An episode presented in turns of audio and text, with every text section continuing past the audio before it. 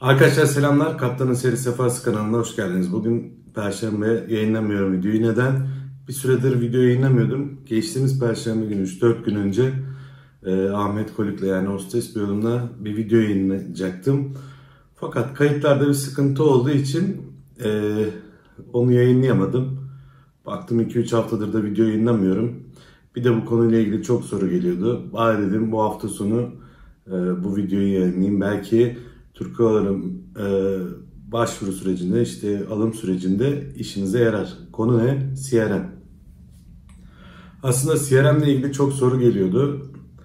Bu konuya çok fazla girmemeye çalışıyordum aslında. Çünkü içerideki sorulan sorular vesaire, işte ne tür soruların geldiği içerikler gibi konularda çok fazla hakim değilim. O yüzden daha böyle şu soruya şöyle cevap verin gibi şeyler anlatmayacağım. Zaten onların da ne kadar yanlış olduğunu anlatmaya çalışacağım. Güzel bir CRM videosu olacağını düşünüyorum. O yüzden hızlıca başlamak istiyorum. Öncelikle CRM'in ne olduğunu anlatmaya çalışacağım. CRM dediğim şey aslında sadece sizin sınavlarınızda, daha doğrusu sınav sürecinde olan bir mülakat değil. Bu aslında havacılığın temelinde olan bir şey CRM. Havacılıkta kazaları ve uçak kırımlarını önleyebilmek için insan faktörünü daha iyi anlamaya çalışarak ekibin daha iyi bir performans göstermesi için çaba göstermek şeklinde ifade ediliyor. Yani böyle süslü kelimelerin dışında en basit şöyle anlatabiliriz. Aslında bir uçağın uçması için gerekli tüm ekibin, bu sadece kokpit ya da kabin değil, teknik de olabilir, dispatch de olabilir, kuledekiler olabilir, hatta bazen yolcular bile olabilir.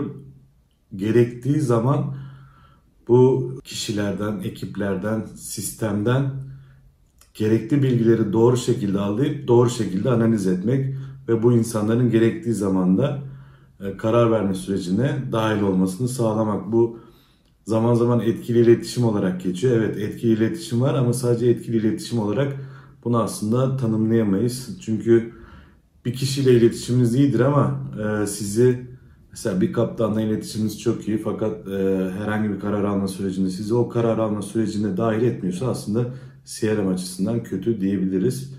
İletişim her zaman CRM demek değil. Bunu unutmamak lazım. Nasıl başlamış peki? 1977'de aslında havacılık tarihinin en büyük kazalarından biri olan Tenerife kazasında şöyle ilk olarak ortaya çıkmış. Kazanın ana nedeni iletişim ve sözel bir mesajın yanlış yorumlanması olarak belirlenmiş. Hani artık sistemlerle ilgili bir sorun yok. Her şey doğru yapılıyor ama işte bir kişinin verilen mesajı yanlış anlamasının ve yanlış anlamasından dolayı oluşan yanlış bir kararın büyük, belki de dünya tarihinin en büyük havacılık kazasına neden olmasıyla CRM'in aslında ilk tohumları atılıyor. Ondan sonra NASA ilk olarak 1979'da bunu Cockpit Resource Management, yani daha doğrusu CRM'in açıklamasını yapmadım galiba. Crew Resource Management olarak geçiyor. İşte bahsettiğim gibi gerektiğinde her türlü departmandan içine kavrayan geniş bir tanım. Ama 79'daki ilk tanım Cockpit Resource Management olarak yapılmış. Yani sadece kokpit üyelerinin daha karar verme sürecinde dahil olduğu, daha iyi iletişim kurabildikleri bir yönetim becerisi gibi tarif edilmiş. Fakat bakmışlar ki bu aslında sadece kokpit üyeleriyle yetmiyor. Kabin, teknik, işte bazen yolcu olarak da söylediğimiz, şöyle bir örnekleyebilirim. Bir Amerika'da bir kaza var, yanlış hatırlamıyorsam Amerika'da yolcu kabin ekibine işte kanatlardaki buzlanmalardan bahsediyor. Kabin ekibi ama yolcuyu çok dikkate almayıp kokpite söylemediği için daha sonra uçak kalkıştan sonra düşüyor. İşte belki şu andaki CRM'in tanımında olduğu gibi o yolcuyu da o karar verme sürecine bu şekilde dahil etselerdi, yani onun verdiği bilgiyi kullanabilselerdi belki o kaza olmayacaktı gibi yorumlayabiliriz. Daha sonra bakmışlar ki 79'da ilk işte NASA Cockpit Resource Management'ı çıkardıktan sonra 80 yılında United Airlines ilk olarak sivil havacılıkta kullanmış. Oluşan kazalar, gerçekleşen olaylar, sadece kaza olarak da düşünmeyin. Yaşanan tüm olaylardan edinilen bilgiler, tecrübeler sayesinde Cockpit Resource Management artık Crew Resource Management'a yani CRM'e kısacası buna dönmüş. Yani burada da anlayacağınız üzere aslında sizin eğer pilot olma yolundaysanız ya da pilot olacaksanız hayatınızın merkezinde olması gereken bir olgu olacak CRM. İşte ne işe yarar? Uçuş operasyonun güvenli şekilde gerçekleşmesi, kriz anlarında doğru sonucu, doğru karara ulaşmak için ekipler arasında oluşturulacak iletişim becerileridir olarak tanımlanmış. Yani kısaca toparlamak gerekiyorsa konuyu, CRM havacılığın aslında teknik, o teknolojik altyapının dışında, şunu da anlatmak istiyorum. Teknoloji ilerledikçe uçaklarda, sivil havacılıkta vesaire makinelerden oluşan kaza oranları ciddi şekilde azalıyor. Fakat insanlar da herhangi bir teknolojik gelişme yapamadığımız için insanlardan kaynaklı kazaların oranında çok fazla artış ya da düşüş yok. İşte bu insanlardan kaynaklanan kazaların oranını daha da minimuma indirebilmek için ortaya çıkmış bir aslında yönetim becerisidir CRM. Şimdi peki mülakatta neler yapılıyor, neler yapmanız lazım, neler yapmamanız lazım? Biraz da bunlardan bahsetmek istiyorum. Evet, CRM'i mantık olarak umarım anlatabilmişimdir. CRM'in ne olduğunu, ne işe yaradığını, havacılıkta ne faydası olduğunu umarım anlatabilmişimdir.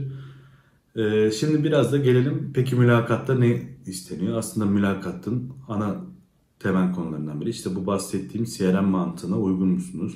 İşte o karar verme sürecine girebiliyor musunuz? Fikrinizi gerektiği zaman savunabiliyor musunuz? Karşınızdaki sizin üstünüz olması, doğru olduğuna inandığınız fikri iletirken sizde bir geri duruş yaratıyor mu vesaire, bunları anlamaya çalışıyorlar. Sonuçta amaç burada kokpitte CRM'e uygun pilotlar yetiştirebilmek. Zaten siz DLR sürecini atlatarak, geçerek teknik olarak pilot olabileceğinizi gösterdiğiniz şirkete, onların teknik olarak bir pilotta istediği becerilerin olduğunu, yani sizde olduğunu göstermiş oldunuz. Tabii ama bir de beceri, yani kişisel becerileriniz var.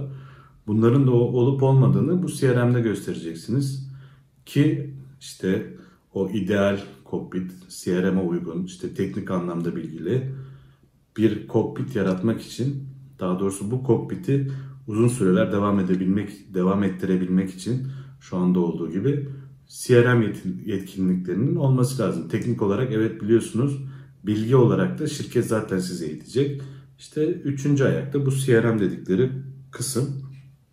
Peki bu CRM'de neler yapıp neler yapmamanız gerekiyor? Biraz onlardan bahsedelim. Öncelikle işte dediğim gibi fikrini savunamayan ve baskı altında, stres anında hata yapanların çok fazla kokpit ortamında olması istenmiyor. O yüzden o tarz bir insan olup olmadığınızı anlamaya çalışabilirler. Stres yapmayın diyeceğim ama tabii ki yani her insan mülakata girdiğinde biraz stres oluyor. Olabildiğince işte belki psikolojik destek alabilirsiniz. Ufak tefek nefes antrenmanları yapabilirsiniz mülakattan önce. Ama dediğim gibi kendinizi buradaki mülakata olabildiğince hazırlamaya çalışın. Yalan söylemeyin. Lütfen yalan söylemeyin. Yani şöyle düşünün. İşte internete giriyorsunuz. Türk Hava Yolları CRM mülakatı yazıyorsunuz. Soru yazıyorsunuz. Ya orada sorulan binlerce soru olabilir yani başka insanların karşısına çıkan. Şimdi siz de orada okuyorsunuz. Yani spor yapıyor musunuz diye bana sorduklarında yani ben işte 100 metreye 8 saniyede koşuyorum falan gibi böyle bunu bir de ağdalı cümlelerle anlatmaya çalışırsam yani çok şık durur ama altı boş kalır. Orada karşınızdaki insanlar da tecrübesiz değiller. Sizin gibi binlerce insanla mülakat yaptılar. Sizin verebileceğiniz, size güzel gözüktüğünü zannettiğiniz birçok cevabı onlar aslında belki yüzlerce defa duydular. O yüzden yalan söylemek yerine ya da ağdalı cümlelerle olayı abartmak yerine kendiniz olun, doğruyu söyleyin. Bilmiyor da olabilirsiniz sordukları soruları. Bilmiyorum deyin, çekinmeyin. Özellikle teknik konularda bilmemeniz çok doğal. Çünkü siz orada bir o işe yetkin bir kişi değilsiniz. O işe yetkin bir kişi olmak için adaysınız. Bilemiyor olmanız çok doğal. Bu sizde bir stres de yaratmasın. Bir karşı tarafta negatif fikir oluşturacağına da inanmayın. Onlar sadece sizin birçok konuda limitlerinizi anlamaya, nasıl bir insan olduğunuzu çözmeye çalışıyorlar. O yüzden size zorlayıcı sorularla gelebilirler. Sakin olun. Dediğim gibi bilmiyorsanız bilmiyorum deyin. Ama lütfen böyle yalan söylemeyin. Farklı cümleler kurup kendinizi yüceltmeye çalışmayın. Çünkü karşı tarafta bir ne derler, eğer size inanmakta zorlanıyorlarsa farklı sorularla sizi çözüyorlar zaten. Bir sürü psikolog, işte orada konuda yetkili bir sürü insan var. Onlar sizi çözeceklerdir. O yüzden olmadığınız kişiyi yansıtmaya çalışmayın. Kendiniz olun. Çok daha rahat edersiniz mülakatta. Teknik olarak neyi bilmemiz lazım diye çok soru geliyor. Teknik olarak pilot kadar bir şey bilmeniz gerekmiyor. Ama bir uçak nasıl uçar? Bunu bilirseniz avantaj. Yani çünkü burada sadece teknik anlamda uçağın nasıl uçtuğunu bilmeniz hani eğitim anlamında size bir şey katmayacak ama karşı tarafta şunu uyandıracak. Ha, bu adam havacılıkla ilgili, pilotlukla ilgili seviyor bu işi ki oturmuş bunları araştırmış gibi fikirler oluşturacağı için temel anlamda uçak nasıl uçar, havacılıkla ilgili temel konuları bilmeniz sizin için avantajından. Teknik soruların dışında bir de tabii size sektörle alakalı da sorular gelecek. Biraz genel kültür olabilecek. İşte Türk Hava Yolları ne zaman kuruldu? İlk dış hattı belki. Hani buradaki amaç sizin gireceğiniz sektörle herhangi bir bilginiz var mı? Araştırdınız mı? Meraklı mısınız? Çünkü bunlarla ilgili zaman zaman haberler oluyor havacılık sitelerinde. Havacılık haber sitelerinde. Onları takip ediyor musunuz? Biraz da onu anlamaya çalışıyorlar. Yani atıyorum mesela Türk Hava Yolları'nın şu anda 339 uçağı var. Bunu hani normalde pilotken ezberlemeniz lazım. Ben de internetten baktım. 339 tane uçağı var bugün itibariyle. Yani şimdi size işte mesela Türk Hava Yolları'nın kaç uçağı var dediklerinde yani siz 330, 350 falan gibi yani o sayıya yakın bir cevap verirseniz çok böyle absürt durmaz. Ama yani şimdi derseniz ki Türk Hava Yolları'nda 1000 uçak var ya da 5 uçak var. Yani derler ya işte yani herifin hiç alakası bile yok hani sektörle. Hani o zaman bir negatiflik olabilir. Ama hani böyle 12'den vuracak cevaplar veremeseniz bile bu yine sizde bir stres yaratmasın. Önemli olan orada dediğim gibi yaklaşık bir sonuç vermeniz. Yani tabii ki 339'u biliyorsanız 339 deyin hani. Yaklaşık olarak 350 falan hani tam da bilmiyorum ki çok da bilgiliymişim gibi göstermeye çalışmayın kendimi demeyin. Biliyorsanız doğru cevabı verin ama bilmiyorsanız yakın olduğuna inanıyorsanız onu söyleyin. O şekilde mülakatınız iyi geçeceğini düşünüyorum.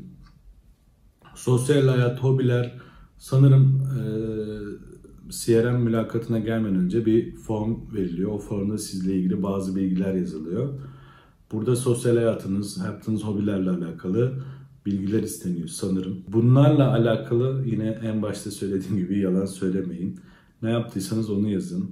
Olmadığınız insan olmaya çalışmayın. Çünkü karşınızdaki insanlar sizi 3-5 farklı çapraz soruyla çözebilecek insanlar. Bu işin eğitimini almış insanlar. O yüzden ne yaptıysanız onu yazın. Tabii ki sosyal bir insan olmanız, asosyal bir insan olmanıza göre bence daha avantajlı. Bu tamamen kişisel. Çünkü ne kadar sosyal bir insansanız o takım çalışmasına vesaire yatkın olduğunuzu gösterir. Hani kulüpte, üniversitede, kulüplerde çalıştıysanız işte STK'lar işte de üyeyseniz vesaire bunları belirtmeniz sizlerin avantajınıza olacağını düşünüyorum. Sorular geliyor mesela diyor ki abi diyor işte ben de şu okulu okuyordum bir sene uzattım mülakatta kötü durur mu? Yani negatif etki eder mi benim mülakatıma ya da sürecime? İşte ya da ben bilmem ne üniversitesine girdim bölümü beğenmedim tekrar girdim işte başka bir üniversitede şu bölümü kazandım bu benim işte sürecimi negatif etkiler mi gibi çok soru alıyorum. CRM mülakatının ya da pilotaj alım sürecinin ana teması pilotluğa yatkın, pilotluğu isteyen insanları işe almak. Yani akademisyen almıyoruz. Hani akademik başarınızın belli bir oranda önemi var. Ama önemli olan 4 yıllık bir üniversiteyi bitirmiş olmanız. Ha yani 4 yıllık üniversiteyi böyle zar zor bitirdiyseniz bilmiyorum ama önemli olan buradaki şey üniversiteyi bitirmiş olmanız, diplomanızın olması. Onun dışındaki şeyler sizin havacılığa ne kadar yatkın olduğunuzla bence çok daha alakalı. O yüzden önemli olan o, karşı tarafa bunu, yani pilot olmak istediğinizi doğru şekilde yansıtırsanız bence akademik başarı ya da uzun süren akademik hayat çok fazla önemli olacağını düşünüyorum. Çok geliyor yine Fly Simulator oynamam abi, bir şey hani avantaj sağlar mı? Avantaj bence çok fazla sağlayacağını düşünmüyorum. Ama karşı tarafa şu imajı verir. Hani Fly Simulator oynuyor diye kimseyi pilot yapmıyorlar. Ya da oynamıyor diye kimseyi pilotluktan elemiyorlar. Ama Fly Simulator oynuyorsanız, ki eğer gerçekten oynuyorsanız, hani bir kere yükleyeyim de bilgisayarında dursun yapmadıysanız söyleyin, Fly Simulator oynuyorum, keyif alıyorum, işte internetten araştırın ne nasıl yapılıyor, iniş usulleri neler falan, bunları araştırıp bunları deniyorum demek karşı tarafa bir avantaj sağlayabilir ama bunlar uçuş eğitiminizde size negatif yönde etkileyebilir. Çünkü bir oyun da olsa bir iniş kalkışta yaptığınız prosedürler internette bulduğunuz dokümanlara göre olmaya başlıyor. Hani bir şeyi 100 kere yaptığınızda sizde bir alışkanlık yaratıyor. Bu alışkanlığın dışında bir şeyler yapmanız gerektiğinde şirket usulleri gereği, o zaman alışmanız biraz zaman alabilir. O yüzden hani orada yaptığınız şeyleri çok fazla ezbere, abartarak yapmaya çalışmayın. Ama oradaki aletlerin ne işe yaradığını, işte hangi göstergeye nasıl çalışır, bunları anlam açısından gerçekten keyifli, faydalı olabileceğini düşünüyorum. Ama dediğim gibi Fly Simulator oynamak ya da oynamamak artı ya da eksi bir avantaj sağlayacağını çok da düşünmüyorum. Birçok kişiye de hayatım boyunca havacılık hakkında ne yaptın diye soruluyor. Yani ulan sabah uyandım bugün pilot olayım diyen adamı çok fazla istemiyorum. Çünkü yani, dürüst olmak gerekirse çok başvuru var ve bu işi gerçekten isteyenlere bunun eğitimini vermek istiyor şirket. O yüzden hani böyle sabah uyandım, Google'a girdim, işte insan kaynakları sitelerine girdim ya da ne bileyim haber sitesine girdim. Orada pilotluk ilanı vardı. Ulan ben de başvurayım diyorsanız, işte bu tür insanlar bu tür başvuruları elemeye çalışıyorlar. Bunların en kolay yaptıkları yerde sanırım CNN. O konunun üzerinde gerçekten eğer sizde havacılığa bir yatkınlık, bir ilgi olmadığını düşünüyorlarsa bu konuda üzerinize gelebilirler. Hazırlıklı olun. Arkadaşlar biliyorum normalde videolara ekleme yapmıyorum. Olabildiğince doğal olmaya çalışıyorum ama bana en çok gelen sorulara cevap vermeyi unutmuşum. Not almıştım ama gözümden kaçmış, atlamışım. Kusura bakmayın. O yüzden tekrar bir ekleme yapmak istedim videoya. Bu gelen sorularda en çok gelen sorular işte CRM mülakatlarına sanırım bu tür sorular bir iki tane geliyor. Sizi CRM anlamında çözmeye çalışmak için geliyor. Buna emin olabilirsiniz. İşte kaptan uçağa dağa vurmaya kalkarsa ne yaparsın?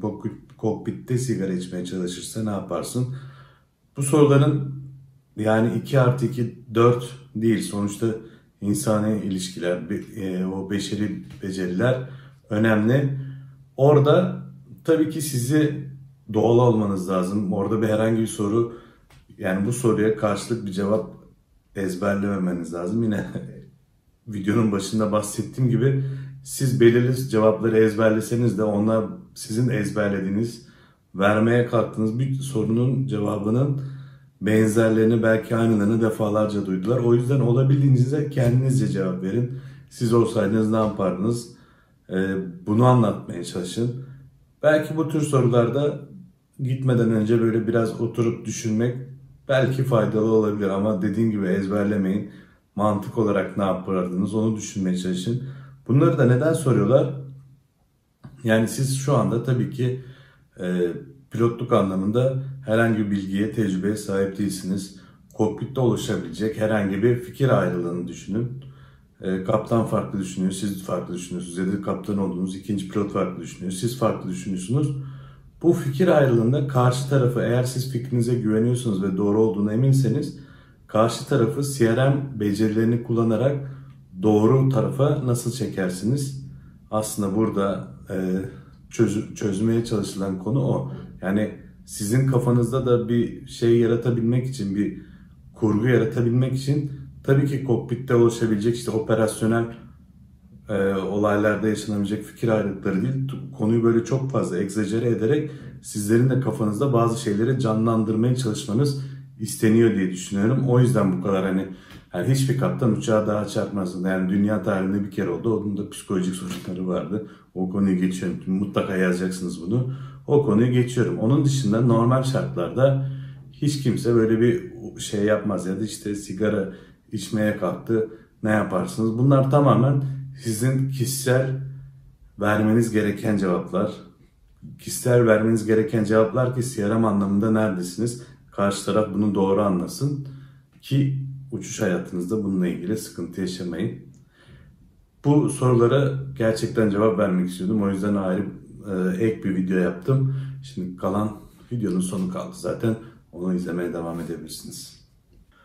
Son olarak peki nasıl bir ortam bizleri bekliyor? Hani bahsediyorum işte karşınızda böyle insanlar var, onları kandırmayın, böyle çok böyle şey gibi bir ortam olduğunu araştırdığım kadarıyla yok. Hani böyle çok despot, soğuk, sert, stresli bir ortam yok. Karşınızdaki insanlar gayet olumlu, ılımlı, espriler yapan, keyifli bir ortam var aslında. Ama bu keyifli ortama da kanıp da sakın böyle fazla gevşemeyin. Giyiminize, kuşamınıza özen gösterin. Mutlaka takım elbise giyin, tıraş olun, kravatınızı falan düzgün bağlayın. Karşı tarafa bu iş için özendiğinizi gösterin öncelikle. Ondan sonra oradaki o sıcak ortamdan, ılımlı ortamdan faydalanmaya çalışın. Nasıl? Üstünüzdeki olması muhtemel stresi azaltabilmek için rahat olun. Mümkünse gülün, gülümseyin. Gülümsemek güzeldir. Her zaman pozitif anlam verir. Elinizden geldiğince bu süreçten keyif almaya çalışın. Çünkü hani derler ya bir insan bir şeyden keyif aldığı sürece farklılık yaratır diye. Bu bir mülakat da olsa keyif alın, gülümseyin, keyif almaya çalışın. Bunu karşı tarafa da yansıttığınız anda her şey zaten sizler için çok daha pozitif, çok daha olumlu olacak. Söyleyeceklerim bu kadar. Umarım bu süreci keyifle ve pozitif anlamda geçirirsiniz. Ve bir gün sizlerle beraber aynı kokpitte uçarız. Uzun zamandır video yayınlamıyordum. Kusura bakmayın. Haftaya Perşembe, yani 5-6 gün sonra görüşmek üzere. Havacılıkla kalın, sevgiyle kalın. Görüşürüz.